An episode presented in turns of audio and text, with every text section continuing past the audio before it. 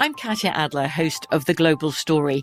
Over the last 25 years, I've covered conflicts in the Middle East, political and economic crises in Europe, drug cartels in Mexico. Now I'm covering the stories behind the news all over the world in conversation with those who break it. Join me Monday to Friday to find out what's happening, why, and what it all means. Follow the global story from the BBC wherever you listen to podcasts. Hello, it is Ryan, and we could all use an extra bright spot in our day, couldn't we? Just to make up for things like sitting in traffic, doing the dishes, counting your steps, you know, all the mundane stuff. That is why I'm such a big fan of Chumba Casino. Chumba Casino has all your favorite social casino style games that you can play for free anytime, anywhere with daily bonuses. That should brighten your day a little.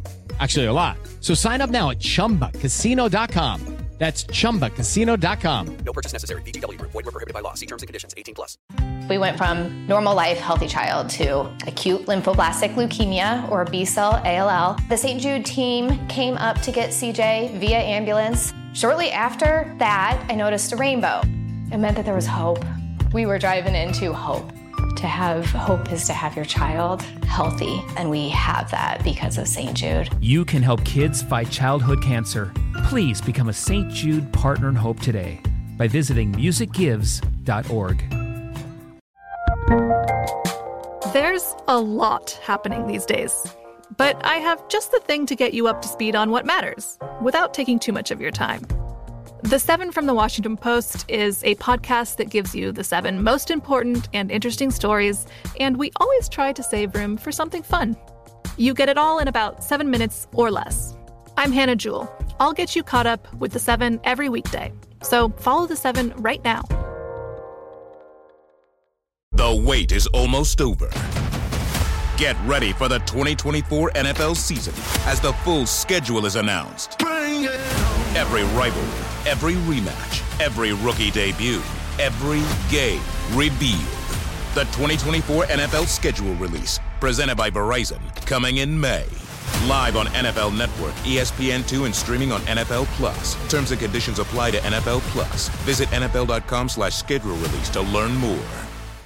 Hey, everybody. Hey. I'm Eli. I'm Diana. and we are back here with another exciting episode of Ridiculous Romance. Woo. Welcome to the show. Uh, if you're new, welcome. We're getting new listeners all the time, and we love you Yeah. so much. You look great today, by the way. Yeah, hell yeah. Maybe you heard about us from a recent episode of The Daily Zeitgeist. Ooh, that'd on be which, cool. Yeah, uh, I was fortunate enough to guest star last week on Mm-hmm. their show, and Diana did just yesterday, as of the air date for this episode. hmm Yeah, it was really fun. I had a great time talking to them. Yes, Jack and Miles are awesome. Yeah, if you don't listen to the Daily Zeitgeist, it's a good way to get some get some comedic a comedic take on the news. It is, you know, I really prefer it to just like the Twitter scroll in the morning where I'm like, what's Yeah. trending? Oh, horrible, terrible, not funny. Uh, oh, a celebrity name. Oh, God, why is this celebrity trending? oh, phew, it's just their birthday. Know, right? You know, that kind of thing. It's Yeah. good stuff. Yeah, It's good, good stuff. time. Go check out our episodes if you haven't. And if you have heard them and that's why you're here, then we're so happy to have you. Yeah. And of course, our returning listeners as well are the nearest and dearest to our hearts. Oh my god. Yeah. Love you. You look great today as well. Hell yes. Uh, it- what what have we been up to? We we haven't checked in lately. I guess not. Yeah, but we we started watching Y: The Last Man, Yeah. which is one of my favorite comics from Mhm. back in the day, 2002, I think it came out, and I love it. It's a, it's a good time right now for people who liked comic books in 2002, I have to say. Because Watchmen came out was amazing. Yeah, the show. and yeah. like Sandman's about to come out. Oh my God. And it looks really cool. Yeah. I hope it's good. yeah, fingers crossed. And yeah, we got Y: The Last Man. Preacher was pretty good too. I know we kind of fell off there. Yeah, we a didn't- couple we didn't seasons, finish but Preacher, that but- first season was pretty dope. Yeah, So anyway, I don't know. I was just like, that's that thinking about all these things that we read, swapped graphic novels amongst all our friends to get through all of them because we were broke. right. and now they're all TV shows. But anyway, all that aside, Ashley Romans, who plays Agent 355, is incredible. Ugh. Uh, in five episodes, I'm just like, so good. this is so good. A, a lot of the acting has been really impressive. Yeah, Diane Lane, Oh, legend. Diane Lane. legendary Diane, Diane Lane. Lane, who looks incredible, by the way. I forget it. Like her skin is so smooth. I'm just like, what are what moisturizer? What what is it? Just tell me what it is. Uh, she's just got that Lane look. She's got that Lane look. Mm-hmm. Uh, but we're not here to talk about Diane Lane. Sadly, no. Uh, we're here with a brand new episode today. But first, I think we got to check inside this deep little mailbag here. Yeah. it looks like we've got time for a mail call.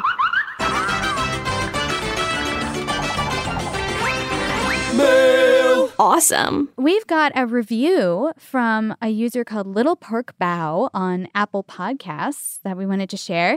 They said, I was skeptical at first, but the first episode I listened to about Maha Vajiralongkorn was well done. And as a Thai person, knowing what I believe to just assume that the hosts are not Thai, did a pretty good job at pronunciations.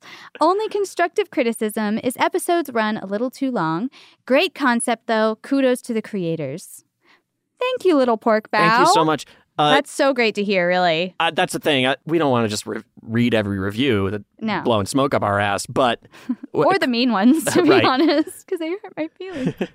but correct. We are not Thai, we are not Thai. and so but that did mean a lot to us um, that we got those pronunciations right because we definitely spent some time on YouTube trying to make sure yes. that we got them all right because you don't want to, you, you know, I mean, some damn work into it. and I'm very glad we did because I was like really pronouncing it phonetically, a lot of the names. And Yeah. I was very off, you know, and I Yeah. was like, oh, I really thought that this would be a lot closer to the truth, but it, I was wrong. Yeah. so I'm very glad we checked that. and I'm Um, glad that it worked out. So, yeah. yay. and and you know, s- I sometimes I think these episodes run a little long too. I mean, as the as one of the researchers, one of the speakers, and the editor. Uh, yeah, sure, these episodes Sure. run a little long sometimes. you know, we just get too into it. That's how it it, is. We you know. love finding out about the story, so we get real into the research, and then when we're telling the story, we get real into it. yep. So yeah, some of them are a little long. It's fair. It's a fair, constructive criticism, and very nicely said. Trust me, they're not as long as what we recorded. Yeah, that's very gets true. cut out. very true. I think we got time for another little uh, reach down into the mailbag here. Yeah. And yeah, here's one at Emma Lennon3 on Twitter. She commented on our post about the Jackie Robinson episode, Jackie and Rachel Robinson, we did So earlier. good. Love that episode. Uh, that I mentioned Branch Rickey sounded like a Kevin Kline character. Kevin Kline alert.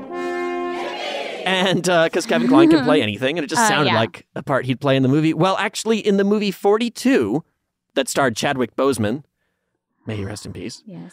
as Jackie Robinson, that character, Branch Rickey, was played by Harrison Ford. Everybody's favorite go. curmudgeon. there you go. Uh, yeah, totally. I could see Branch Rickey being played by Harrison Ford. Absolutely. um, Just the right kind of grump Yeah, for Branch Rickey Yeah. to be like, you know what? I'm going to just do whatever I want to do, and y'all can fall in line. I, I see it. I said we need to watch that movie because I love yeah. We haven't watched Boseman. it yet, but yeah, really want yeah, to. we, we are a house that loves Chadwick Boseman, so Of course.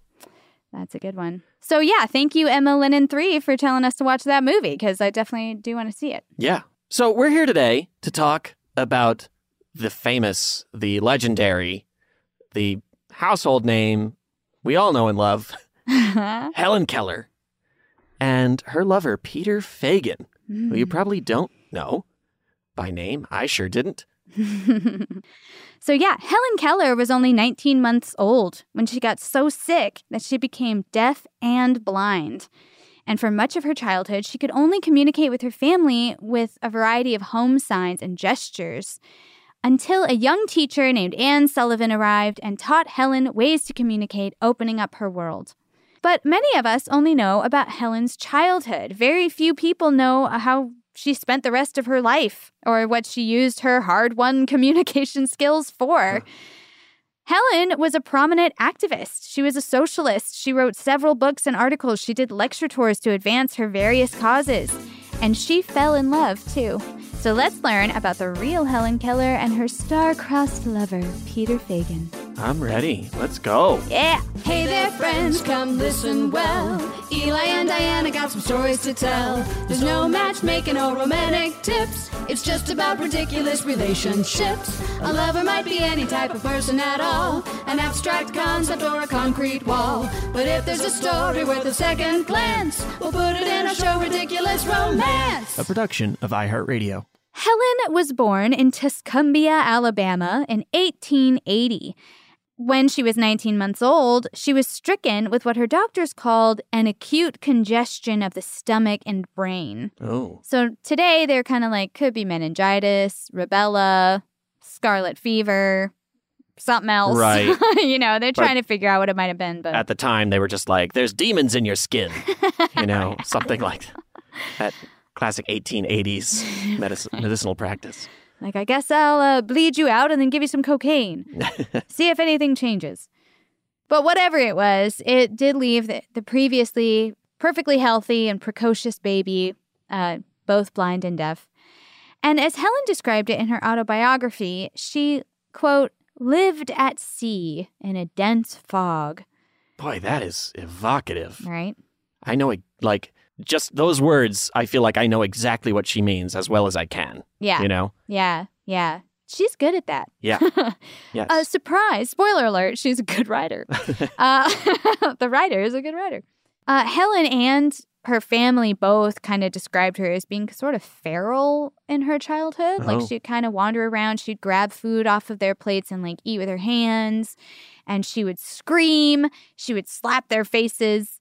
She quote cried for no reason, which I was like, Uh, I think you have a, a great reason Yeah, to cry. any child has a good reason to cry. First of all, any child has a good reason to cry. And Right. if any child has a good reason to cry, I feel like it's Helen Keller who could not Right. see or hear anything or communicate her what she needed. needs. Yeah. yeah, yeah, I was like, so something, you know, she was missing something she needed and she wasn't getting something she needed. And Yeah. so she was crying for a great reason. Yes. But I guess to them, it appeared to be for no reason at yeah. all. I don't know. She just started crying out of No. nowhere again. We were busy with other things. You'd think if she wanted something, she'd let us know. Come on. Come on now. It's not like she had no communication at all. Like, kind of as I mentioned, she did have some home signs, which are basically they're signs that are understood by her immediate family, but they're not like a formalized language, you Mm, know, like mhm. they're very personal. Yeah. Yeah. So she had about 60 home signs that that everyone in the house understood. Mhm. Um, she could tell which family member was which based on the vibrations of their footsteps. So she had kind of an idea like who's in the room and stuff. I mean, you know, she's she's uh got some rudimentary stuff You know, down. You know, I can tell when you're coming by the sound Oh. of your footsteps. I thought of I Because- thought I knew you were going to say that when I wrote that down. Dear listeners, Diana, if you don't know, is a tiny girl, 100 pounds soaking wet. She will rattle your neighborhood when she is walking from the living room to the I kitchen. I put all 100 pounds down in each foot. I think you found a couple hundred extra because I have lost fragile things off of shelves That's not just true. walk by to get a glass of water. Listen, it. You know, I wanted I wanted a presence, All right. You- uh, yes, you found one. I actually don't know why I walk like that. I don't know. Do people know why they walk the way they walk? Oh, there's a whole like body language studies about how you walk and what it means. yeah, Oh, definitely. Okay. I guess I should look that up and see what it says about me. I feel like they'd charge us double for those footsteps. we had to put her on the sprung dance floor. Jeez. All right. So yeah. So she's she can definitely tell when I'm coming, and she knows when you're coming too. More Yeah. than likely, if she's met you before, she's figured some way of of you know identifying the people around her. Um. So there's some rudimentary stuff, as I say, but she's still mostly stuck in her own head. You Yeah. know, for the most part, and she, you know, they can't figure out how to help her progress right. in the house. So her parents were looking for solutions, of course. Her mom had heard about this woman named Laura Bridgman, who was the first deaf and blind person to get a full education. They wrote to a specialist in Baltimore who referred them to a man named Alexander Graham Bell. Might have heard of him if you've ever made a phone call before. uh, he was working with deaf children at the time, and he suggested to them that they should contact the Perkins Institute for the Blind, where Laura Bridgman had been educated.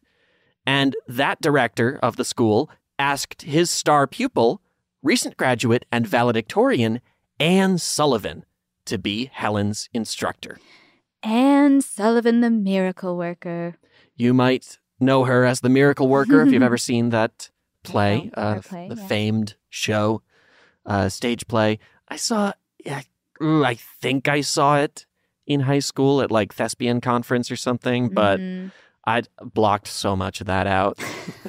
You like I remember the trauma of thespian conference. Thespian conference was a whole thing. And I and you know what? There's a bunch of theater kids out there being like, Yeah, thespian conference. That's where we got to cut loose and do drugs and have sex. And you know, that was just not my experience. my thespian conference was I saw a bunch of mediocre high school theater shows, Oh. Um, performed in a few mediocre high school theater shows, and then went home. wow. So uh, once again, everybody in high school was having more fun than old Eli was having. Aw. Well, You'll never have to go back. uh, Does that make you feel better? I hope not. If I end up as a high school drama teacher, uh, something went wrong. Yeah, right? Shout out to the high school drama teachers out there who are, uh, you know, creating the Eli's of the future right now, for better or worse. yeah, maybe it's something for the best. It's for the better because it means that there's money for a drama teacher in Well- freaking school. Yeah. So, yes, Anne Sullivan was asked to be Helen's instructor. And it sounds like a great choice, honestly, when you look at Anne Sullivan's life. Mhm. Um, her early life was pretty marked with tragedy. Mm. Uh, when she was five, she got a bacterial infection called trachoma, which caused painful infections in her eyes and made her partially blind before she had learned to read or write. Uh, when she was eight, her mother died of tuberculosis. And two years later, her father abandoned the family, uh, just abandoned his children because he was like, I don't think I can raise them on my own. Which made me be like, oh, so they should raise themselves Yeah. on their own? That's a better option. I don't know. we know. talk about privilege. right, very Be able to just go, nah, not doing this. Yeah, bye. He's like, oh, things are difficult. You know what I'm gonna do? Walk the fuck away. No more problems. Dust off my hands and free to go. Ah, boy, my life is so much better now. I can't wait to make some new problems for someone else. Whew, really dodged a bullet there, raising that terrible family I didn't want. Jeez. So yeah, he sucked.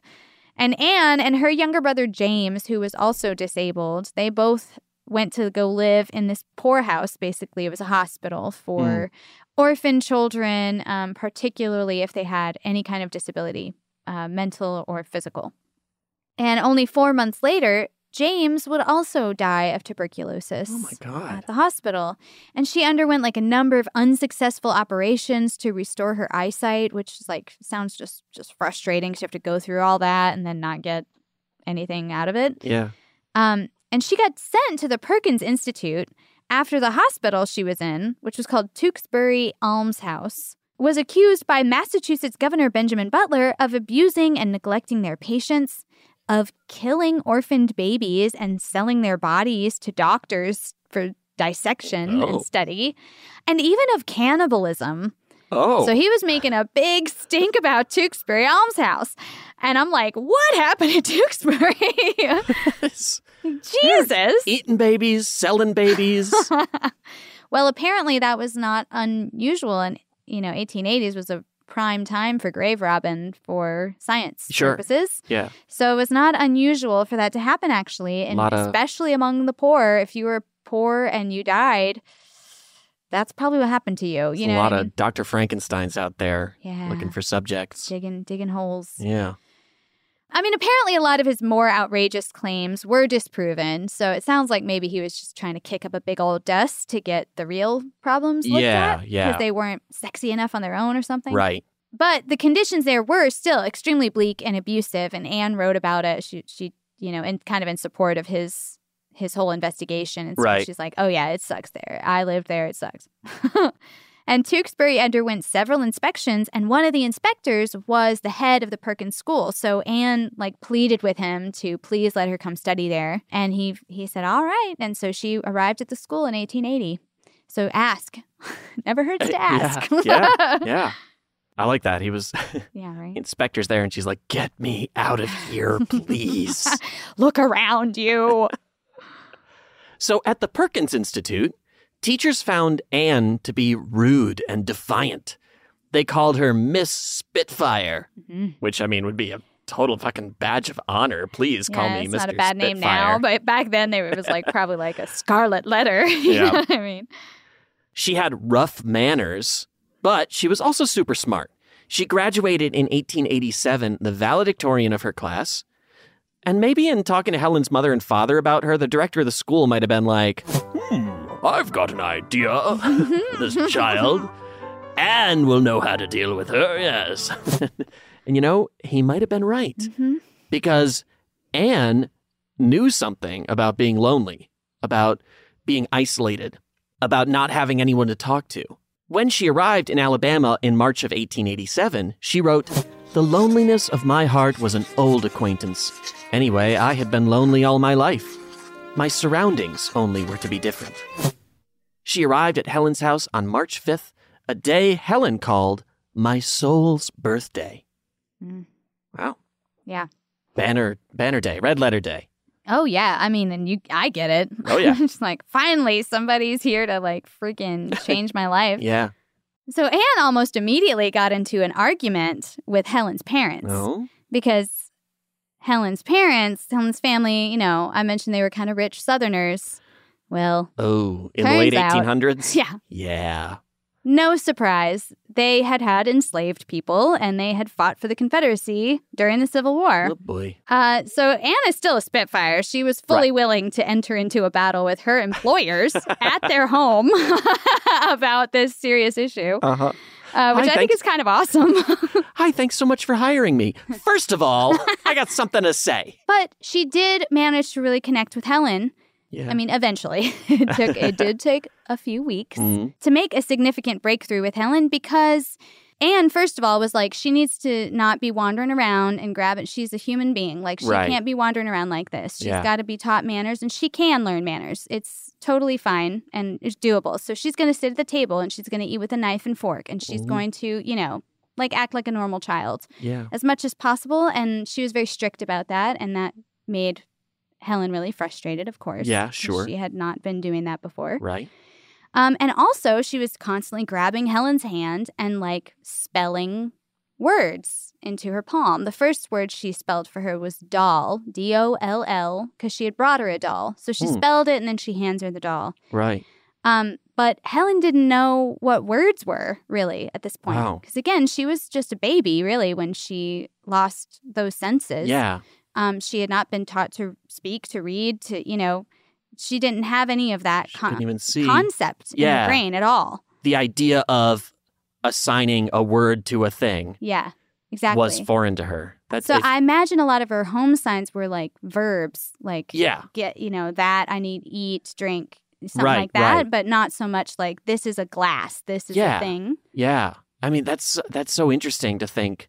If you didn't if you didn't know oh, God, it's hard to even wrap your brain around because you do know words. Right. I mean, because know? we learn them as babies, so Yeah. we don't we don't remember not having that concept yeah, anymore. our, our brains form around that concept. Right. So yeah, so when she's grabbing Helen's hand and spelling words into her palm, Helen just thought it was a fun game she was doing, and she immediately started trying to mimic the hand movements herself. But again, Mhm. she just thought it was a fun thing. She would go and show her mom. and She thought it was like a fun thing they were doing together. Yeah.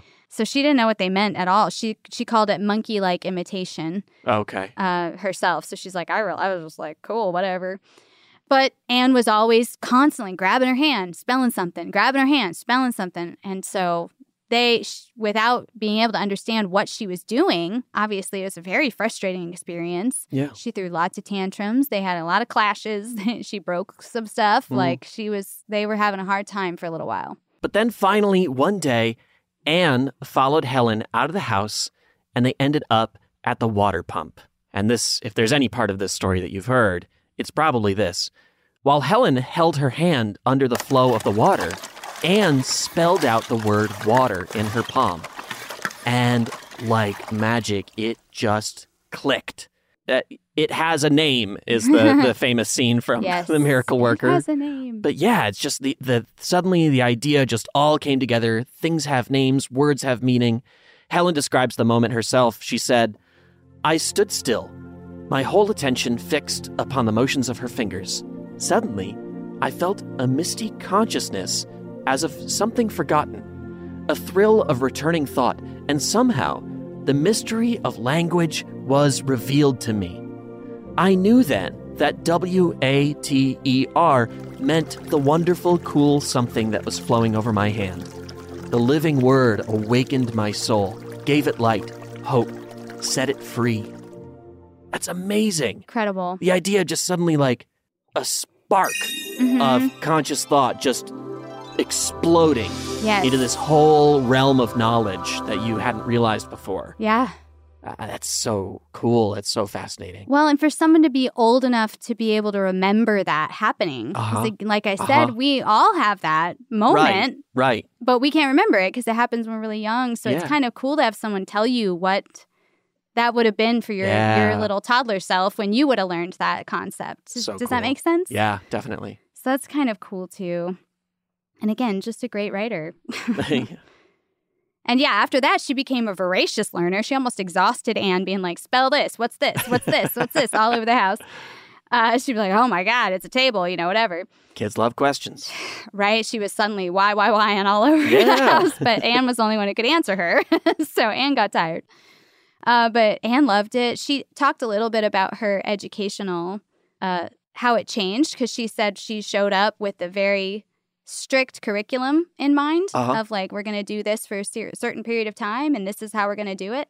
And then she was like, I quickly realized that was not working. It was just causing her a lot of frustration. If I just follow what interests her, Mm-hmm. and tell her about it, she'll be excited to learn about it. And she was like, honestly, it's not just a deaf blind child that can learn from that that method. That's the way to teach kids. Period. Because Right. if they're in, as long as they're engaged, they're learning. But once they're done, they're done. You can't force it anymore. yeah. And I thought that was really interesting because again, she's teaching in 1880. We're still learning a lot about education Oh, now. yeah. We talked about that kind of in the Margaret Wise Brown episode. Mhm. And um, I thought it's so interesting that she's kind of saying what we're all saying now. and uh, I think she was a contemporary of the Montessori, the oh, woman Okay, who yeah. started the Montessori school. Yeah. So makes sense. But yeah, so Anne's like killing it, telling her all these words. So within six months, Helen had learned 575 words. She had learned some multiplication tables, and she had learned the Braille system. She could read, and she had written her first letter as well. Amazing. I mean, going from nothing to like just having the concept of words to all that is like pretty quick. Right. that's amazing progress. She's only seven, by the way, at this time. and so Anne told her parents she should really be educated at Perkins. Um, she should go to that school now. She's she's ready for school. And so the next year they went together. Anne accompanied Helen back to the school. She continued to kind of head up her instruction. And Helen got real famous real fast for how bright she was, how much she had overcame, you know, and how smart she was and how quickly she learned and everything. And so she kind of became a symbol for the school and she raised a lot of money for them, like indirectly, she, Right. you know, just through her accomplishments. Um, until they became the most sought after school for blind people in the country. Amazing. But when Helen was 11, she wrote a short story called The Frost Giant. I'm sorry, wait a minute. Like like Loki of Jotunheim? Frost yeah. Giant? Yeah, she was writing a story about Loki of Jotunheim. and how Odin rescued him as a baby. No, I'm sure it was about something completely different. Um, but no, she was actually accused of plagiarizing this story, whatever it was. And this totally pissed off Anne Hmm. that they would come for Helen like this. So much so that she left the school and never taught there again. yeah. She was like, Excuse me? hmm You're going to be talking about Helen like that? Yeah. Throwing shade at my Helen? Right? Goodbye. Oh, hell no. Slam I mean, the she door. still had ties with the school, but she just was like, I, Yeah. I'm good with you. We're good. And Helen had to go before a panel of suspicious teachers who did not believe her at all, including the director of the school, who had made her this symbol of the school's quality. Like, he had been a passionate advocate for her. Hel- we're teaching Helen Keller here. Everybody, Mm-hmm. Yeah. come to this school, gather round. Look how great she's doing. Look at this amazing work we're doing with Helen Keller. And then, as soon as things turned, he he turned real quick. He called her a living lie. Ouch. outrageous. I mean, you're 11 years old and you're going to call me a living lie? I'm sorry, have you been telling this living lie all the time that you were using me to get people to come to your school? Right. Sir? I feel like probably several people out there with 11 year olds are like, oh, they lie. sure. oh, they are lie. Sure. Which is fair. And also, if an 11 year old plagiarizes, you don't like drag them before a board. It's a- Overkill. this is an educational opportunity. Yeah, let me teach you about plagiarizing and why it's bad. At any rate, Especially because apparently it was a little gift for the director. Like she wasn't Oh turning my it in for a grade. oh my God. So, this Slate article titled, Did Helen Keller Really Do All That? says that Mark Twain, who was later a close friend of Helen's, called the panel a bunch of decayed turnips. in case you're looking for a new insult to use. I feel like Congress is full of decayed turnips. Oh, yeah. It also says that the experience taught Helen how easily, quote, the same people who had put her on a pedestal found it to turn on her. Mm. Cruel. Yeah. Welcome to the world, Helen.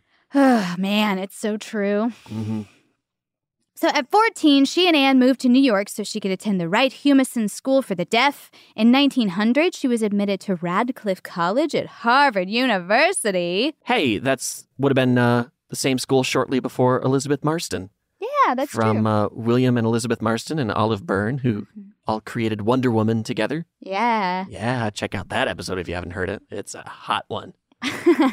true. Yeah, Mark Twain helped arrange her tuition because he introduced her to this like super rich oil magnate or whatever who paid for everything. So Oh, thanks, Mark Twain. Yeah. way to get a some some way to wring some money out of an oil magnate. yeah, right. for something good. In 1903, she published her famed autobiography, The Story of My Life. Um, and it was very well received. As, Mm. You know, I'm sure many of us were assigned it in school, probably, or whatever. Um, she graduated in 1904, becoming the first deaf and blind woman to earn a Bachelor of the Arts degree. And Helen was really determined to communicate as much as possible and as normally as possible. She did learn to speak. She went to speech therapy, so she was able to use her voice.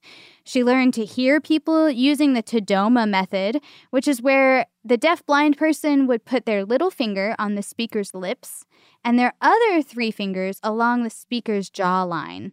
So while you're speaking, they can kind of feel the puffs of air coming out of your lips. They can feel the vibrations of your vocal cords and kind of get a good idea of what you're saying uh, which sounds, cr- I mean, sounds like you would never be able to know what was happening. I, I don't know if I could get much out of that, but it, uh, it worked That's for incredible. a long time. Mhm. Uh, it's one of those things that I'm like, I would do it once and I'd be like, no, this is impossible. I could never hear. But, you know, months and months of practice, Yeah. you can learn lots of crazy shit. Oh yeah, totally. It was it was called tactile lip reading as well as the Tadoma method. It's Mm. rarely used today.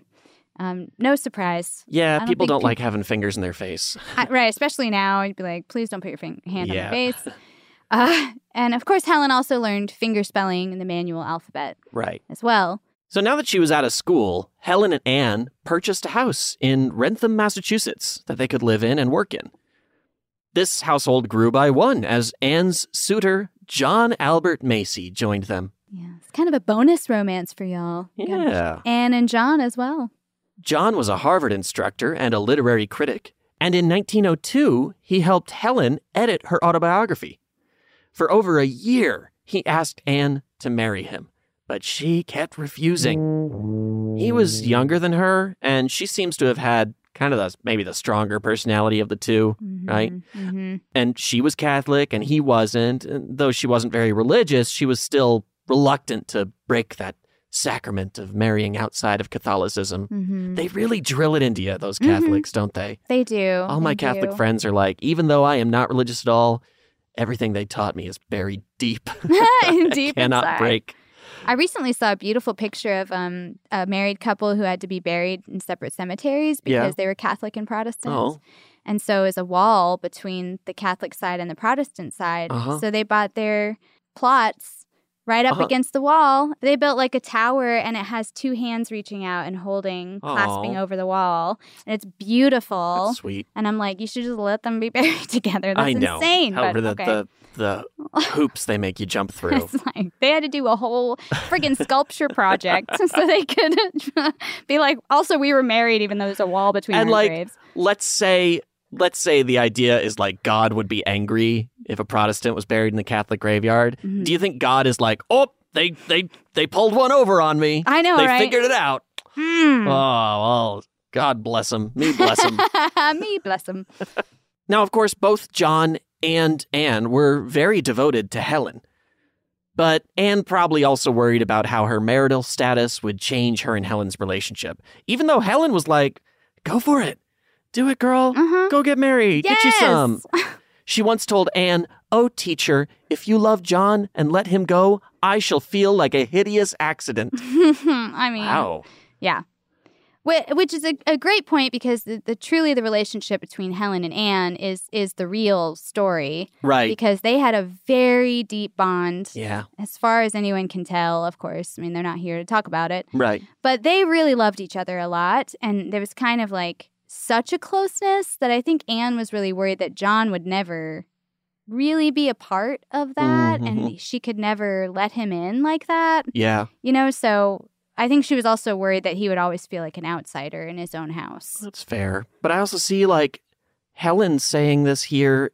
It sounds like she's saying, don't let me Of course. be different. Don't let me be, you know, I'm just your friend. We do this thing together, but you can have a relationship. Right. That fe- that makes me feel like a monster if I'm holding you back. Exactly. You know, We'll I'm just fine. a regular person. hmm Everything's going to be okay. Go get married. Yeah. Do your thing. Yeah. And Anne does seem to have been deeply in love with John. In her letters to him, she wrote, Dearest heart, I am always a little shivery when you leave me, as if the spirit of death shut his wings over me. But the next moment, the thought of your love for me brings a rush of life back to my heart. I sat a long time thinking of you and trying to find a reason for your love for me. How wonderful it is, and how impossible to understand. Love is the very essence of life itself. Reason has nothing to do with it. It is above all things and stronger. Lovely. And she was funny too. She also wrote, Haven't you had enough of New York? Idling about clubs and going to the operas isn't so very much fun, is it? Aren't you longing to come back to your 12 or 15 hours of work every day and me? Ah, cute. Adorable. Now, eventually, Anne acquiesced, and they married in May of 1905. John became Helen's editor and manager, and he negotiated terms for her domestic and foreign publications. In 1909, Helen joined the Socialist Party. And John was a big socialist, and he would correspond regularly with other socialist writers like Upton Sinclair. Mm-hmm. Anne, however, probably because of her difficult and impoverished upbringing, was kind of skeptical that there was any chance of society changing in any significant way. But Helen had grown up more comfortable in this wealthy southern home. You know, they had enough money to meet their needs anyway, so she was a little more idealistic. Mm-hmm. She would correspond regularly with Eugene Debs and even learned German Braille so that she could read Karl Marx. Though she was never a communist. Right. She said like that people who didn't like socialism had heard of Karl Marx but didn't understand him. Yeah. or hadn't read it at all. Which is not untrue. uh, but yeah, she was never a communist, even though she was monitored by the, the government, Of by course. the FBI at some point. But Who wasn't? exactly. Whomst Whomst among amongst us. And as soon as Helen started to write about something other than herself and her disabilities, again, the same people who had put her on a pedestal before totally turned on her. Oh, jeez. Uh, she was frequently accused in the press of faking her disabilities. Wow. People assumed that someone blind and deaf would be incapable of writing a book. Uh, they also assumed that her politics and opinions had come from outside influences in her life, which I was kind of like, I mean, that's sort of that's everyone. I mean, everyone heard about something from someone else, more than likely. Right. So it seems like a weird criticism. Right. But they were like, there's caretakers around her, so she's just having people like tell her what to think, Okay. which sort of takes away her own brain, working brain. But all right. Uh, yeah, exactly. In 1916, Helen donated $100 to the NAACP with a note Ashamed in my very soul, I behold in my own beloved Southland the tears of those who are oppressed. Oh. Well, of course, her beloved Southland did not like that. Oh boy, here they come. And Alabama newspapers claimed she had been misled and, quote, trained by those around her to parrot their own beliefs. like I said, as if she was incapable of forming her own opinions about Right. things. And another writer said she was socialist because of, quote, the manifest limitations of her development, which is so patronizing. You'd have to be deaf and blind to be a socialist. Like, that's very rude.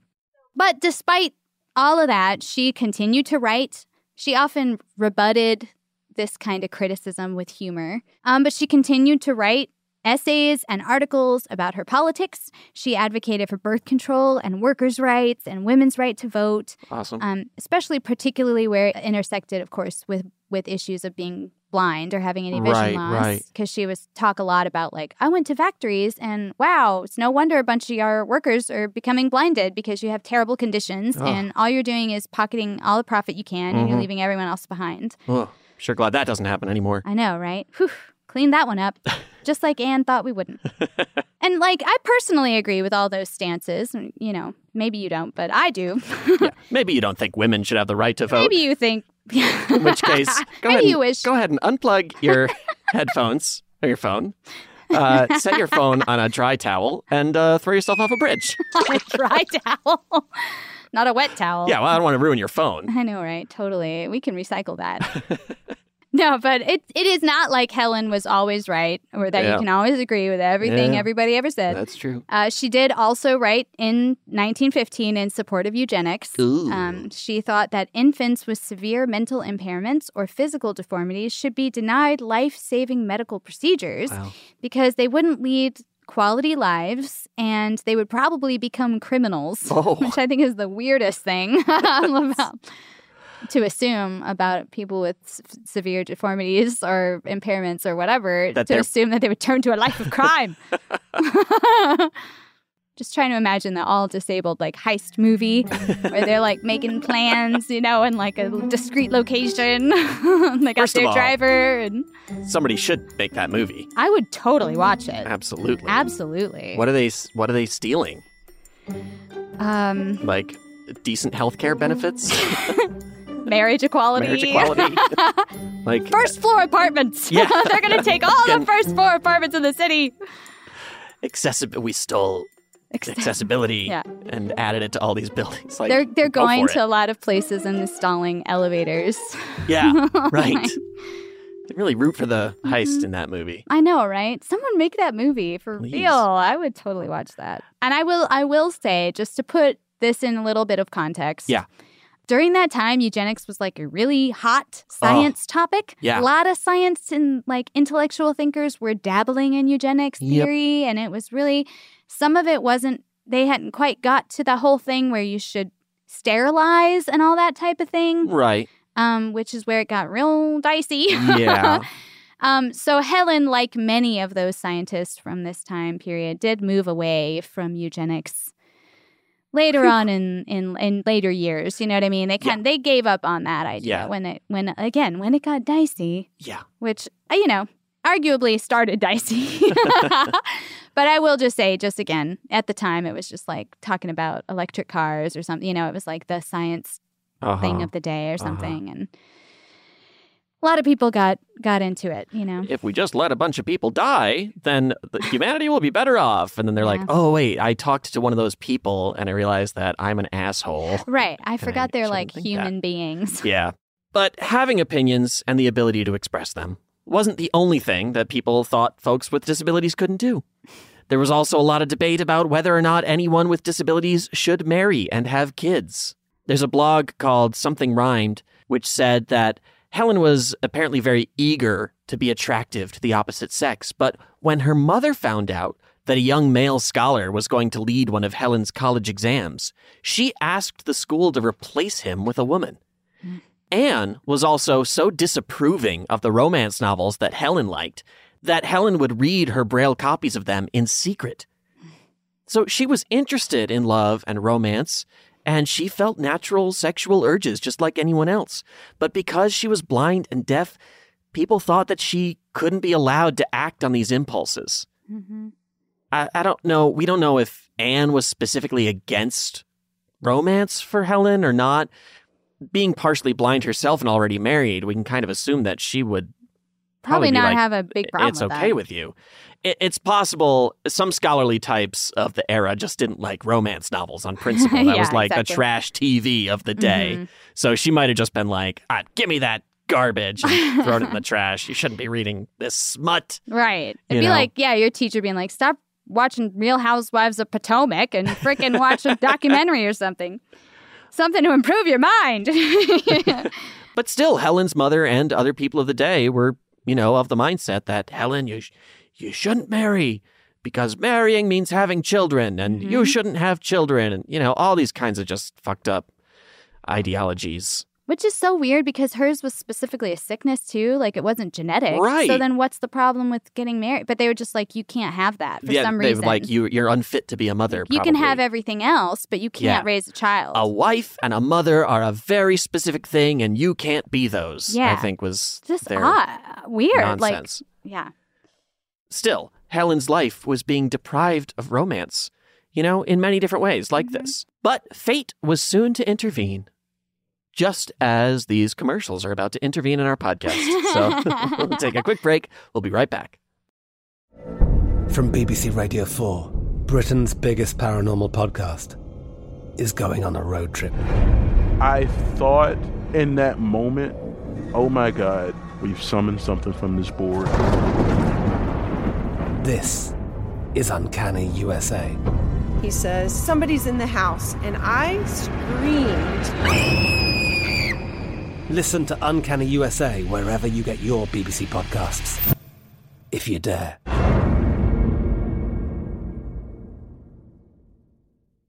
Hello, it is Ryan, and I was on a flight the other day playing one of my favorite social spin slot games on chumbacasino.com. I looked over the person sitting next to me, and you know what they were doing? They were also playing Chumba Casino. Coincidence? I think not. Everybody's loving having fun with it. Chumba Casino is home to hundreds of casino style games that you can play for free anytime, anywhere even at 30,000 feet. So sign up now at ChumbaCasino.com to claim your free welcome bonus. That's ChumbaCasino.com and live the Chumba life. No purchase necessary. VGW Group. Void were prohibited by law. See terms and conditions. 18 plus. We went from normal life, healthy child to acute lymphoblastic leukemia or B cell ALL. The St. Jude team came up to get CJ via ambulance. Shortly after that, I noticed a rainbow. It meant that there was hope. We were driving into hope. To have hope is to have your child healthy, and we have that because of St. Jude. You can help kids fight childhood cancer. Please become a St. Jude Partner in Hope today by visiting musicgives.org. The best conversations I have with my colleagues are the ones that happen when no one is looking, when we're not 100% sure yet what to write. Hopefully, having conversations like this can help you figure out your own point of view. That's kind of our job as Washington Post opinions columnists. I'm Charles Lane, Deputy Opinion Editor. And I'm Amanda Ripley, a contributing columnist. We're going to bring you into these conversations on a new podcast called Impromptu. Follow Impromptu now, wherever you listen. The wait is almost over. Get ready for the 2024 NFL season as the full schedule is announced. Every rivalry, every rematch, every rookie debut, every game revealed. The 2024 NFL schedule release, presented by Verizon, coming in May. Live on NFL Network, E ESPN2, and streaming on NFL Plus. Terms and conditions apply to NFL Plus. Visit NFL.com slash schedule release to learn more. Welcome back, lovelies, to the show. Hmm. Sadly, by 1914, Anne and John's marriage had really disintegrated. Oh, no. And the reason's not fully clear. It might be that the financial situation around the house was pretty shaky. Okay, okay. Uh, it might have been Anne's fiery personality. Um, she might have found it a little bit harder to like rein in her her temper, maybe. Or again, she was the stronger personality of the two, so maybe he felt kind of domineered by her or something. Um, or could have been that devotion to Helen outweighing her devotion to John, and he did feel like an outsider in their marriage, like like she may have may have worried about. Mm. But whatever the cause, John and Anne separated. They were never formally divorced, but they did separate, and Anne was really heartbroken. Helen wrote, For days she would shut herself up, almost stunned, trying to think of a plan that would bring John back, or weeping as only women who are no longer cherished weep. Oh my God, mm. Helen. Ouch. Like a I knife mean, in the ouch. heart. As only women who are no longer cherished weep. I get it though. I mean, when you go through a dumping, right? That's what it means. You're not special to someone Yeah. anymore. Yeah, And, and that that's really painful. A singular sound. I mean, I, I feel it. I hear it. yeah.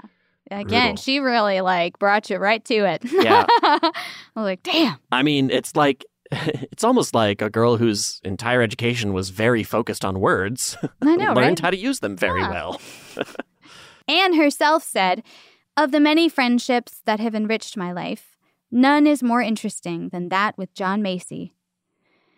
So John eventually moved out, and a Scotswoman named Polly Thompson moved in to keep house.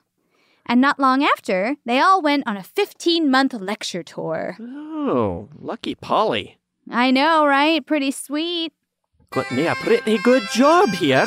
Oh, Polly, my goodness, your brogue is so thick.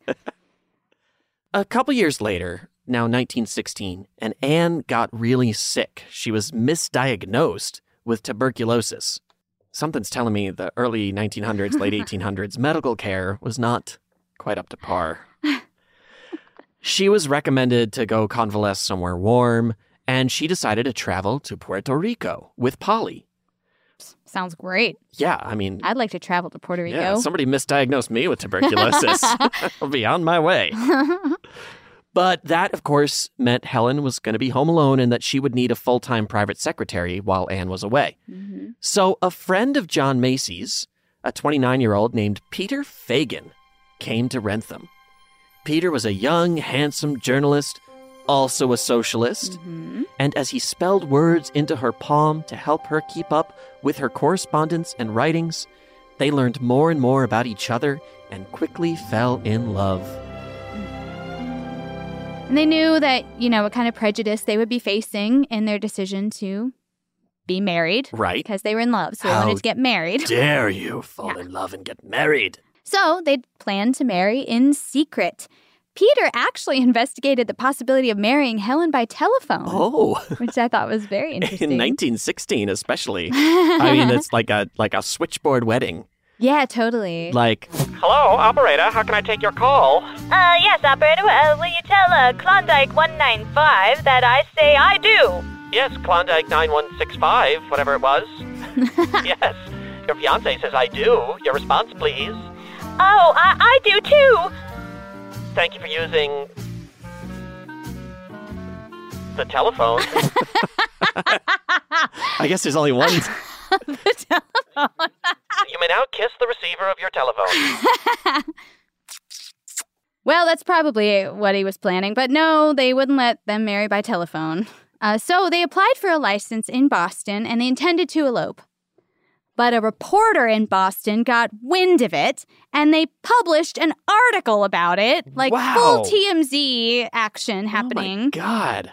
in Boston. He's like, extra, extra, read all about it. Let's collectively ruin one woman's only chance in love and happiness. Five cents a copy. Oh, I'll take a copy of that, young man. a woman's happiness. We'll have none of it. Not in, not in my country. Ugh, gross. Well, so his article comes out, and Helen's mother found it and read it and got super mad and was like, oh, hell no. One source said she didn't like Peter because he believed in equality between black and white people. Oh, and of course, God. she did not. So she was like, oh, no. Um, other sources said she probably wouldn't have let Helen marry anybody. Maybe it was a bit of both. Yeah, I'm pretty sure it's both. Yeah, that's she was probably like, okay, if it was a rich like Southern Confederacy doctor asshole, then maybe you could have talked me into it. Yeah. But it's not. It's a socialist from Boston. Uh huh. so yeah, it was probably a bit of both. And she immediately fired Peter. She hustled Helen onto a train back to Montgomery, Alabama, to get them as far as part apart from each other as she could. Wow. And it's possible that Peter was even threatened at gunpoint by someone in the Keller family, Wow. probably one of Helen's brothers. Right. Um, but that might just be an exaggeration. Now, the story kind of gets a little muddled here. The most common version is that letters between Peter and Helen were smuggled back and forth between them by their friends, and they decided to marry anyway. The plan was for Helen to sneak out of the house and be on her porch in the middle of the night. And then Peter would come and get her, and she would be gone before anyone knew anything about it. Mm-hmm. Happily ever after, ding dong, wedding bells were gone. So Helen packed her bags. She sat on the porch waiting, and Peter never showed up. Helen was heartbroken, and they never saw each other again. But Peter's daughter, Anne Fagan Ginger, says that is not quite how it went down. Oh. Um, she told the American Foundation for the Blind that Peter wrote did write a secret letter in Braille, arranging for Helen to wait on her front porch for him. Right? She said, It was arranged in that fashion because my father was not an athletic man and didn't want to get into a physical scuffle with Helen's brothers. Oh. Which makes sense to me, especially if they had threatened him at gunpoint already. Like, Right. what? Anne continued, He came down from Boston at the appointed time, but Helen was not waiting on the porch. He never saw her again. Oh, damn. So the common thread there is that they never saw each other again. Right. And they were probably forced apart by their families. Yeah. Somebody, Or by her family, I should be more specific. one of them was there at the porch and one of them wasn't, Mhm. but neither of them chose that. Don't, yeah. Neither of them was like, nah, never mind, fuck you, Right, right. because that wouldn't make sense. Kim E. Nielsen wrote in Helen Keller's selected writings that, quote, her extended family vigorously squashed the relationship. All felt adamantly that marriage and childbearing were not options for a deaf-blind woman. She apparently acquiesced to this belief. Peter Fagan disappeared from her life. Damn, again, just the rudeness, the I mean, cruelty. so sad to just be like, well, something happened to you as a baby, so now you have to be alone forever. That's Yeah. not very loving. No, no. And I, I decide Right. what you can do with your life and what a person can do with their life in general. and what you're capable of. Yeah, exactly. Helen herself wrote that Peter's love, quote, which had come unseen and unexpected, was a little island of joy surrounded by dark waters. But her 1968 obituary in the New York Times indicates that she never forgot Peter or her yearning for romance. It says, For years, her spinsterhood was a chief disappointment. If I could see, she said bitterly, I would marry first of all. Heartbreaking. Lord. Mm, Oh, God, it just makes me angry. I know. So Someone was made sad for stupid reasons. Seriously. And Peter never forgot about Helen either. Um, another of his daughters, Jean Fagan Yellin, responded to a post about Helen and Peter on the blog of Battered Aspect.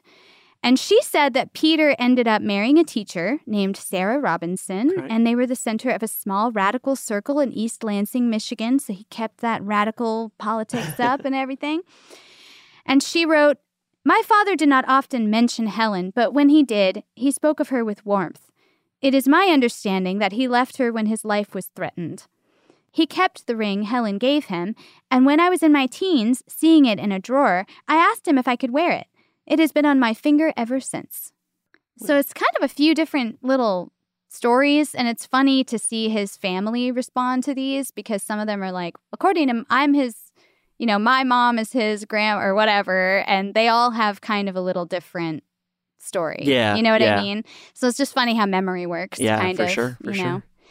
But yeah, the real, again, the main thread is that they never got to get married and they never saw each other again. Because people are assholes. Right. Star-crossed love for real. Mm. A real, uh, real Romeo and Juliet story if Romeo doesn't have a family involved that we know of, and Juliet's family was a bunch of racist assholes. Right. Yeah.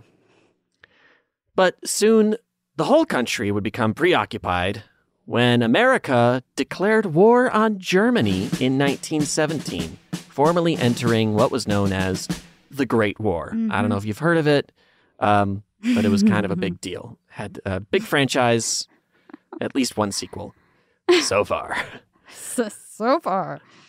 Helen wrote to Anne and Polly to let them know that this war was happening, and they came back to the U.S., which thank God, because Anne said she hadn't gotten a newspaper in like weeks, right? Oh yeah, she's in. She's like in Puerto Rico. She's like some of the mail's not coming through. We don't have a newspaper. I hope we're not at war yet, but I know we probably will be soon. So let me know.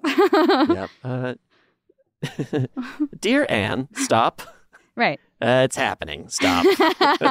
We're at war. Stop. Yeah. Uh, Wish we could stop. Stop.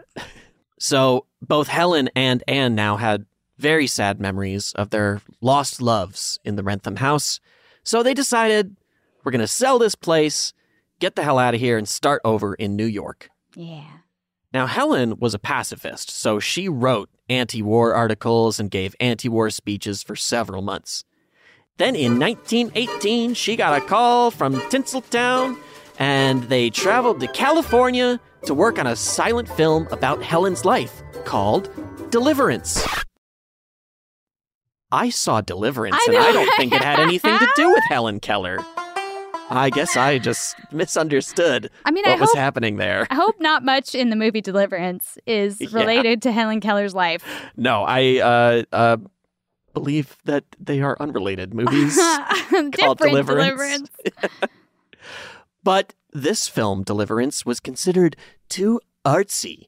So Mm-hmm. it was kind of a critical hit, but commercially it was a flop. People weren't going to see it. Plus, the studio got upset at Helen because she took the screenwriter to a dinner for Walt Whitman, which was full of like artists and radicals, and that apparently reflected poorly on the film. I guess they were like, Walt Whitman dinner, what did you do? Plan the next Bolshevik revolution in there? Oh, what a bunch of pinkos! you know. So, you know, after all that, Helen, Anne, and Polly came back to New York. And by 1920, people's literary tastes are kind of changing. Helen's writings aren't selling near like as well as they were, Mm-hmm. and they needed some money up in the house. You Yeah. know what I mean? Yeah, gotta have money. So naturally, they turned to vaudeville. Oh, sure. I know that when I needed money, theater was the way That's to go. the way. Get up a variety show today Can't for all believe- your GoFundMe needs. Can't believe I gave up all that sketch comedy money to come to a podcast. Yeah, but no, yeah, Helen Keller was on vaudeville. If you didn't know that, because I didn't, I thought that was super cool. They, uh, Helen and Anne, joined a variety show circuit and quickly became the most popular act in the whole lineup.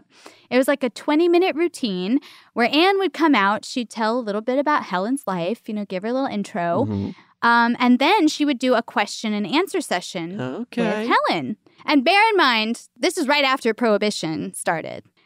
Would you like to hear some of it? Hell yeah. Yes.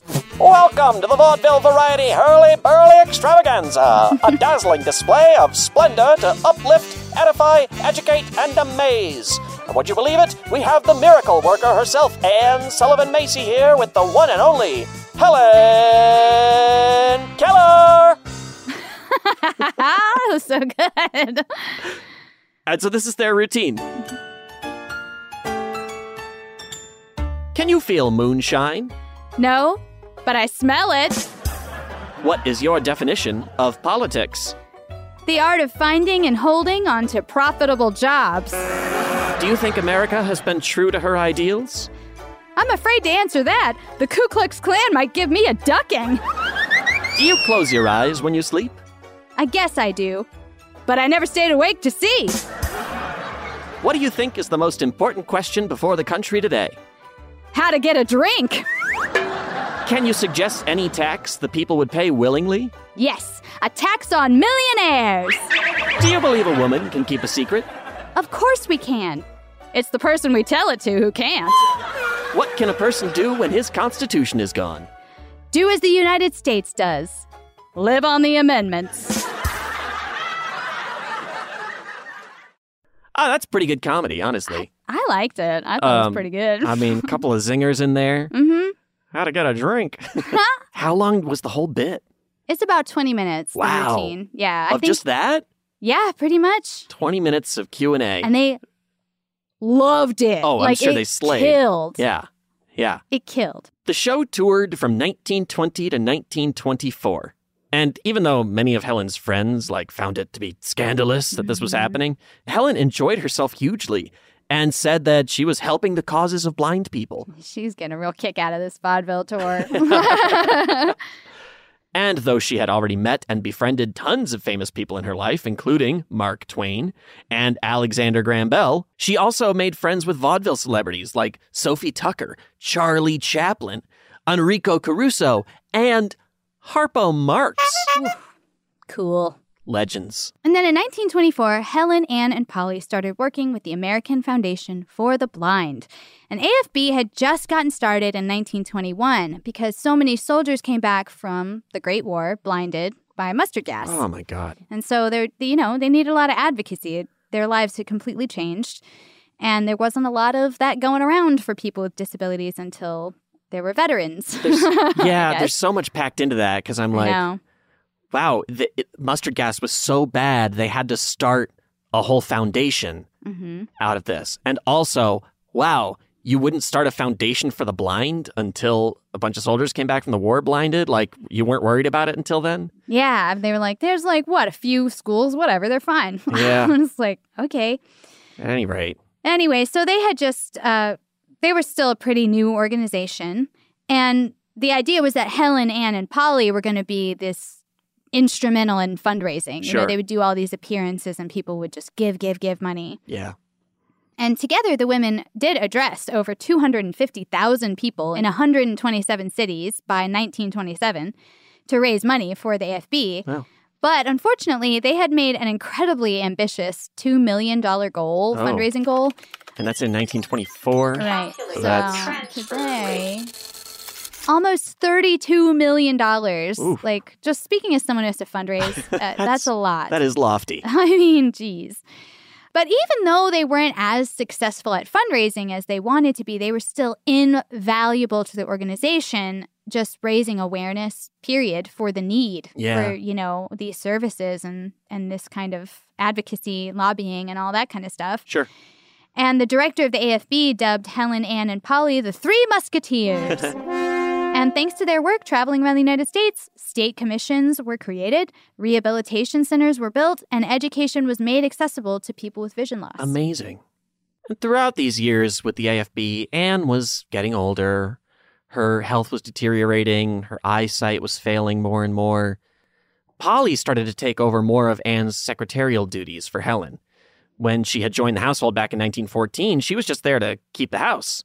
And she'd never worked with anyone blind or deaf before. She had only heard about the job through her hairdresser, who was also Anne's hairdresser. Talk to your hairdresser. Talk to your hairdresser. you know, Polly came in and she was like, "Oh, I'm still looking for work. Can't find anything. I come to America, and and there's no there's no bagpipes to play. There's no opportunities for a Scotswoman like me." Mm. And, the hairdresser is like, "You know." Actually, I heard about a job. She ended up getting this gig. She was interested in it because it involved a lot of travel, and Polly loved to travel. Sounds good to me. I would take a job with a lot of travel. Right. But she deeply respected Helen, and quickly she learned to communicate with her and ended up just as devoted to Anne as she was to Helen. This trio just bonded really mm-hmm. tightly. And she also apparently had a very strong personality. She was very protective of Helen. Just, just awesome that these three very strong personalities had all come together Mhm. uh, Yeah. to live together and, and dominate and spread the good word and raise all this awareness. Uh, Yeah, really just a incredible meeting of minds. Like it's amazing that these three people ended up in the same place at the same time. Yeah, totally. Could have gone very differently if she'd if Helen had had, you know, a less competent teacher or a less Mhm. uh disciplined teacher, someone who wasn't as focused and intense. Or wasn't ready to improvise her methods. Right. You know? Right. Um, and then, yeah, what if Anne never talked to her hairdresser? Right, right. what if Polly, you know, I mean, like, that's the great thing about history is just these little weird coincidences that changed everything. Yep. And along came Polly and changed the game. Along came. I never saw Polly. Along Came Polly. I'm going to assume that it was about this. All right. Why Jen- not? Jennifer Aniston and uh, Mm, is it Owen Wilson? no clue. I think it's Owen Wilson, Wow. and I think it's about Wow. What's his wow? wow, Wow. wow, Wow. wow, Wow. wow, wow. I think it's about a parrot. No, that's Paulie with Jay Mohr. Anyway, So, yeah, in 1930, Anne had to have one of her eyes removed. ah, Uh, that's how bad it was getting. And the doctor was like, listen, I know y'all bitches love to work, okay, but you need to take a break and heal because you just had like a really invasive surgery. mhm. Um, so they decided to go overseas and go abroad. Okay, you know what? You're right, doctor. I do need to rest and heal. Time for a world tour. I know, right? But good for them. yeah, totally. I'm sure they were like, look, I haven't been overseas yet. Let's do this. They earned it, you know? hmm And they went to visit Polly's family in Scotland. And then they also hit up Ireland too while they're over there. Classic trip. Scotland Mhm, and Ireland would love to do that one day. And over the next few years, they took a few trips. They went to Europe, they went to Canada, Jamaica, a bunch of places. But Anne's health and her vision just continued to deteriorate. Helen wrote about her feeling the toast to make sure it was cooked and listening intently to the coffee as it percolated so she would know when to take it off the heat. Mhm. Um, and sh- she kind of wrote it like she was sort of feeling sorry for her having had Yeah. vision for a period of time sure. to not have it anymore. She was Sure. kind of like seemed to be feeling a lot of sympathy for that. She was in a lot of pain. Her eyes bothered her constantly. It got to the point where, like, even a white tablecloth was like painful for her Oh, to look too at. bright, yeah. They talked about how much the f- spotlight in the vaudeville act must have affected her Oh, eyes yeah. Ah, the- it brutal. did. Um, and she was also diagnosed with like gastric problems and senility, so she's just not doing very well here at the end. And by 1935, she was fully blind. Helen wrote in a letter For 50 years, Anne Sullivan Macy, my beloved teacher, has been the light in my life. Now she is ill, and the darkness that covers me has fallen upon her. Still, the light of her love shines amid the encircling gloom, and we are happy. On October 20th, 1936, Anne had a coronary thrombosis and died in Queens, with Helen holding her hand. Helen's teacher and companion of 50 years was gone. Shortly before she died, Anne dictated this message to Polly Goodbye, John Macy. I'll soon be with you. Goodbye. I loved you. I wanted to be loved. I was lonesome. Then Helen came into my life. I wanted her to love me, and I loved her. Then later, Polly came, and I loved Polly, and we were always so happy together. My Polly, my Helen. Dear children, may we all meet together in harmony. My Jimmy, I'll lay these flowers by your face. Don't take him away from me. I loved him, so he's all I've got. 1,200 people attended Anne's funeral. She was cremated, and her ashes were interred in a memorial in Washington, D.C., which is only reserved for people who made a significant contribution to the country. She was the first woman to receive this privilege on her own merits. just makes me cry because Jimmy is her brother, you know, and like that's so sad. I mean, it makes sense that she would be thinking of him, you know, at the end of her life, but it's just sad. I know, Anyway, and from so long ago Right. when they were so young. She was thinking about him at the end. Yeah. Oh, yep, boy. I'm going to go cry. Let's Yeah. take a commercial break. Okay, that sounds good. From BBC Radio 4, Britain's biggest paranormal podcast is going on a road trip. I thought in that moment, oh my God, we've summoned something from this board. This is Uncanny USA. He says, Somebody's in the house. And I screamed. Listen to Uncanny USA wherever you get your BBC podcasts, if you dare.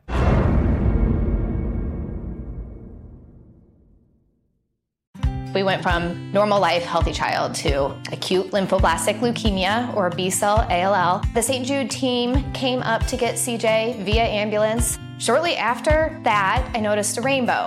It meant that there was hope. We were driving into hope. To have hope is to have your child healthy, and we have that because of St. Jude. You can help kids fight childhood cancer. Please become a St. Jude Partner in Hope today by visiting musicgives.org. The wait is almost over. Get ready for the 2024 NFL season as the full schedule is announced. Every rivalry, every rematch, every rookie debut, every game revealed.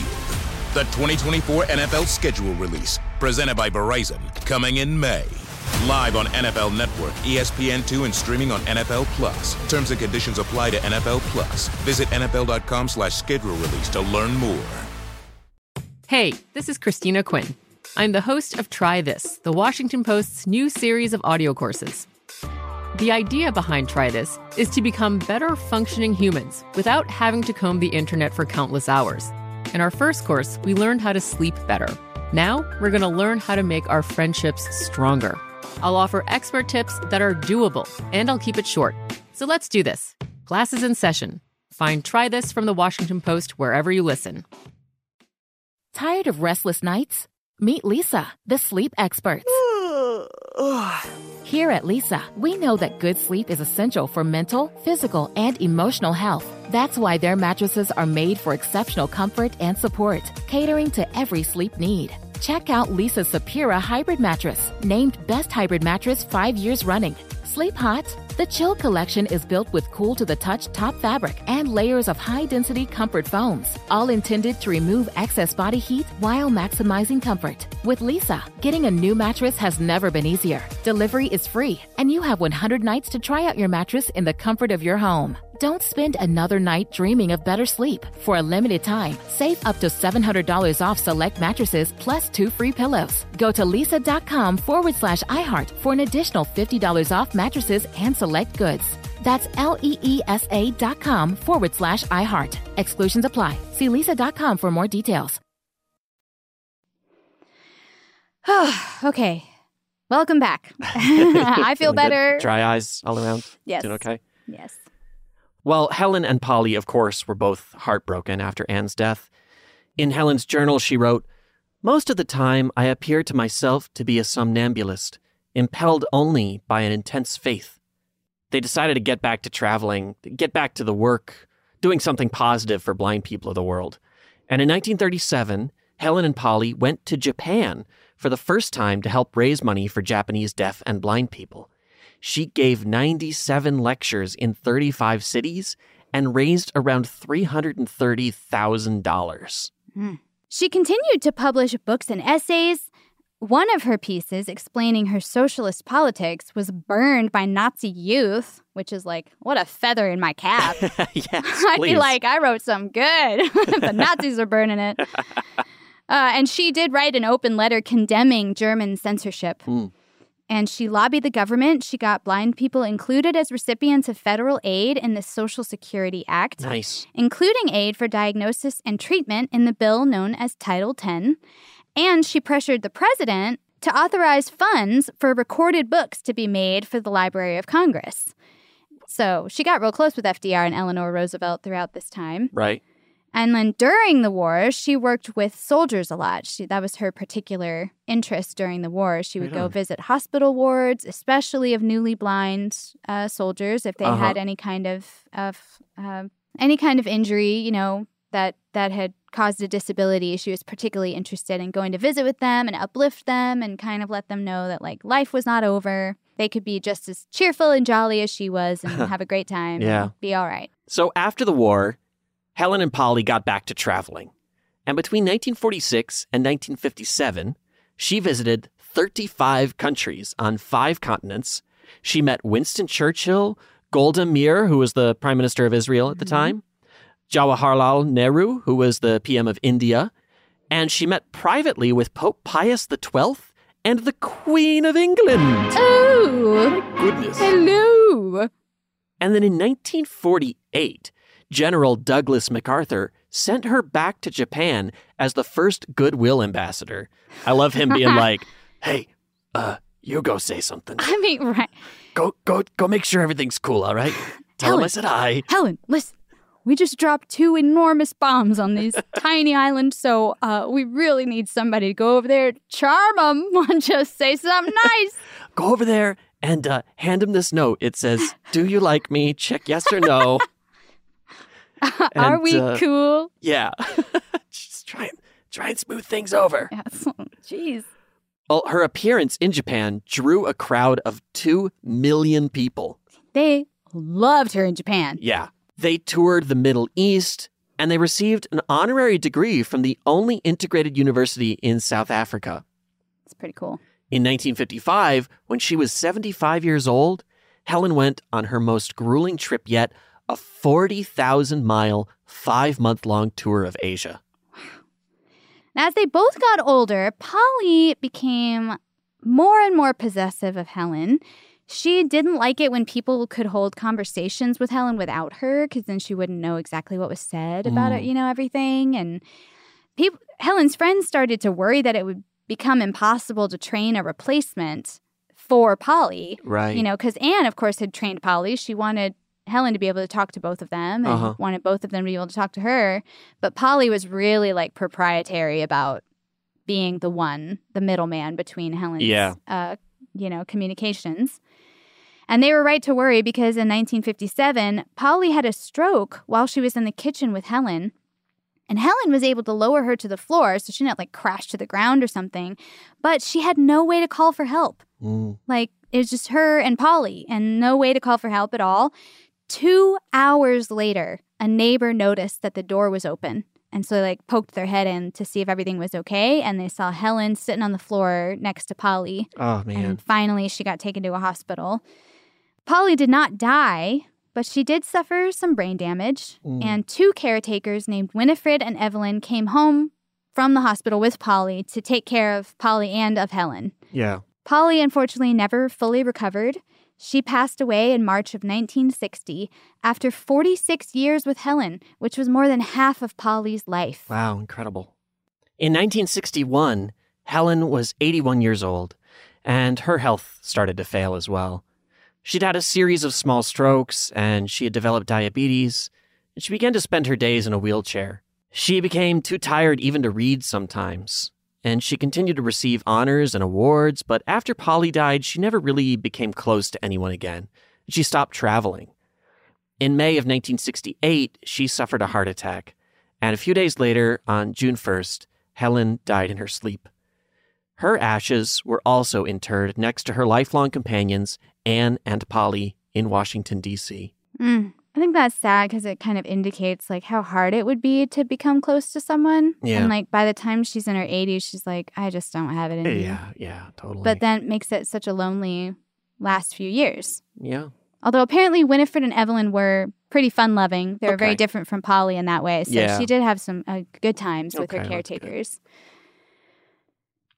And like obviously we're talking about a huge legacy of Helen Keller. Right. I mean, besides the many plays and movies and books about her life and all the work she did for people with disabilities around the world and the hundreds of essays and articles and thousands of speeches and dozen books that she wrote and then Right. honorary degrees and awards and honors and medals like all her celebrity friends like she met every president from Grover Cleveland to Lyndon Johnson Damn. and she was That means she would have met Grover Cleveland on two non consecutive occasions. I didn't think about that. Yeah. She was friends with Albert Einstein and Will Rogers. And there are museums and foundations bearing her name. She's also a fa- one of the original members of the ACLU. Oh, cool. her autobiography from 1903 is still in print all over the world today. Amazing. I mean, this is a legacy. Right. But there's also kind of a weird piece to this legacy. Around 2020, a TikTok conspiracy started, of all places. Right. You know, the best source of information, TikTok. Seriously? And this conspiracy said that they didn't believe Helen Keller was really disabled. I just like people from back in the day, Mm. they questioned whether someone with disabilities was capable of doing all the things Helen did, writing books and going on lecture tours. Either Helen was faking one or both of her disabilities, or someone else was really creating the work and Helen was just the gimmick, the person they put up there in front Gross. pretty insulting take, honestly. Now, apparently, this post originally was started as a joke and probably still is intended as one, but of course, people jumped on board and started to believe it. Yeah, you can't play with conspiracy theories these No. days, guys. Even though, as a Guardian article points out, quote, after a stroke left him with locked in syndrome, Jean Dominique Bauby wrote The Diving Bell and the Butterfly by blinking his left eyelid. Naoki Higashida, who is severely autistic and has limited verbal communication skills, wrote The Reason I Jump using an alphabet grid. Donna Williams overcame shocking abuse and prejudice to produce her 1992 memoir, Nobody Nowhere. And these are just a few examples of an entire body of literature produced by disabled authors over the years. So, not that anybody needed to prove it to you, but Right. yes, there are many examples of people with disabilities doing incredible, Yeah. incredible things. Oh, God, I haven't read it, but I saw the movie Diving Bell and the Butterfly, Yeah. and it is something I am still terrified of to this day. Oh my god. But also, like, well, if he can do it, Huh? you know, it was a was- good movie. But yeah, remarkable story. surprisingly funny. But I was definitely like, if that happened to me, I feel like I would go insane. Yeah. But I was like, you know, he he did all right Yeah, right. for a while. Maybe you could keep that in mind if it happens. I- You'd that's be what I would- just think of Jean Dominique. and- Absolutely. If it ever happens to me, I, I, I think about it all the time. I'm like, Right. If it ever happens to me, I just got to think of that movie. and be like, Be this like- guy wrote a whole book. I can do it. this guy wrote a whole book. Yeah, well, and not just able-bodied people were questioning Helen Keller. Mm. Um, some people with disabilities really resent Helen Keller because she's always held up as this like saintly figure who overcame so much to do so much, you know. And because we all learn about her, because all we learn about her is her childhood and never really about the woman she became, kind of besides her long list of accomplishments, of course, you just kind of hear like Helen Keller couldn't see or talk or hear. And then Anne Sullivan came and held her hand under a water pump. And Right. suddenly it all became clear. And then she got a bunch of awards and wrote a bunch of books and did a bunch of things. And then she died. Like Right. that's sort of the Helen Keller story we know. So because of that, she's really been very diluted. Like you don't know. We don't know really the real Helen Keller. We're not getting a three dimensional picture here. Exactly. I mean, in her lifetime, she was prevented from loving someone, Mhm. sometimes prevented from speaking out about things she cared about because she was meant to be this inspirational example to everybody. And, uh, you know, she'd been a celebrity since she was eight years old. So, Oh, like, that'll take a toll on anybody. that's insane. Yeah. Yeah. it's crazy. And in death, she's still depicted mostly as a prepubescent girl at a water pump. So, like, you know, even with all the accomplishments that she made after that, Yeah. that's the image that is like drawn, you know, drilled into our brain about her. But Helen Keller was a really accomplished person. I mean, even without disabilities, writing a dozen books and contributing to multiple magazines and going on years long lecture tours across the globe is incredible. I mean, for real. Right? Please let me do half of that in my life. But she wasn't a saint. She was a human woman. She was someone who fell in love with this handsome journalist and wanted to run away with him. She liked to go out and get a hot dog from the stand on the corner or drink a few martinis before bed. She loved a good joke. She had a calm, cheerful outlook on life. She was just a lady. She was just a cool lady. Mm-hmm. And she had a lot of really strong opinions Yeah. that a lot of people in power really didn't want you to read about. Right. so they were like, eh, let's forget that part. Her 1968 New York Times obituary sums it up well. Tall, handsome, gracious, poised, Miss Keller has a sparkling humor and a warm hand clasp that won her friends easily. She exuded vitality and optimism. My life has been happy because I have had wonderful friends and plenty of interesting work to do, she once remarked, adding, I seldom think about my limitations, and they never make me sad. Perhaps there is just a touch of yearning at times, but it is vague, like a breeze among flowers. The wind passes, and the flowers are content. Tell you, just a wordsmith. I know, right? And I just think it's important to know how deeply she loved Yeah. people and how I don't know. She's just not not what uh, what I knew about. Right. You know, again, I read about an eight year old and that was it. Right. But I have to be gross. if I can be gross for a minute, Sure, yeah, speculation station. That's what it's all about here on Ridiculous Romance. Do you think that Helen and Peter ever had sex? Oh. Because I mean, she was in her mid thirties by this time. They were alone. Oh, yeah, sure. I mean, why not? did something. Come on, they must have done something, right? I kind of hope they did. Right? If it was like her one love affair, I feel like I'm like, I hope she went all the way with it. Maybe. But maybe they just did hand stuff. Hey- Oh my god! Oh my god! I can't believe you just said that. Oh no! Hand stuff. Oh man. Look, we know they did hand I'm stuff. gonna leave. but yeah, you should leave. We should leave. I'm jumping right to the email address after that one. We've said enough. I'm sorry. Cancelled. Look, if you want to, um, if you want to really give Diana what for? stern talking to, then you can send us an email at romance at iheartmedia.com. or or slide into my DMs, I guess. I'm on Twitter and Instagram at Dynamite Boom. And I'm at Oh Great, it's Eli. And just remember who said it. and the show is at Ridic Romance. If you want to tag us in a hate post, please don't. I didn't mean Um, it like that. I know you didn't, but it was, It was it came funny, out. though. Yeah, it's pretty good. It's pretty good. That's pretty Uh, we're so happy to have you as always.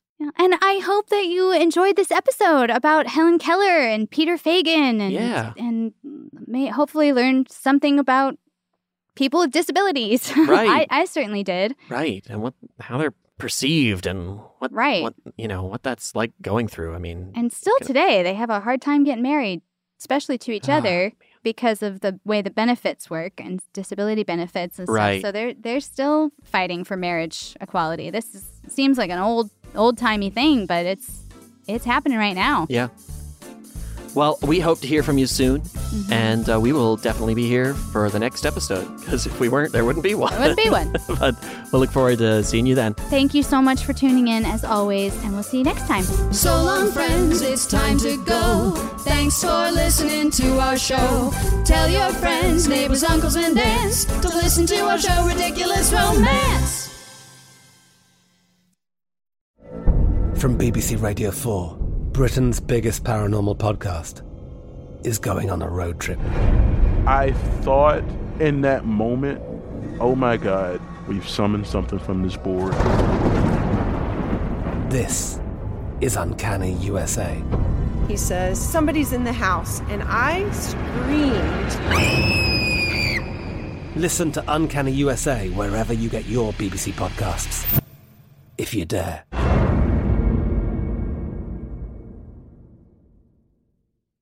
We went from normal life, healthy child to acute lymphoblastic leukemia or B cell ALL. The St. Jude team came up to get CJ via ambulance. Shortly after that, I noticed a rainbow.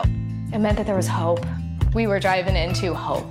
To have hope is to have your child healthy, and we have that because of St. Jude. You can help kids fight childhood cancer.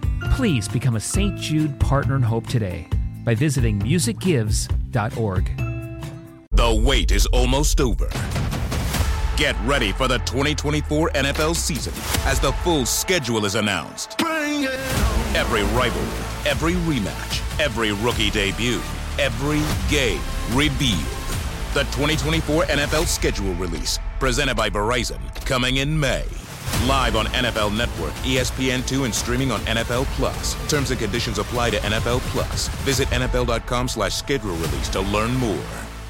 Good sleep should come naturally, and with the new Natural Hybrid mattress, it can. A collaboration between Leesa and West Elm, the Natural Hybrid is expertly crafted from natural latex, natural wool, and certified safe foams to elevate your sleep sanctuary and support a greener tomorrow. Plus, every purchase helps fuel Leesa's work with shelters and those in need. Don't put off a good night's sleep any longer. Get a Leesa mattress today for a sound sleep tonight. Visit leesa.com slash iHeart. That's L-E-E-S-A dot com slash iHeart. Hey guys, back at the playground again, huh? Yep. You know what this playground could use? A wine country. Heck yeah, and some waves so we could go surfing. Ah, love that. A redwood forest would be cool. I'm in. Ah, ski slopes. Let's do it. Um, can a girl go shopping? Yeah, baby. Wait! Did we just invent California? Discover why California is the ultimate playground at visitcalifornia.com.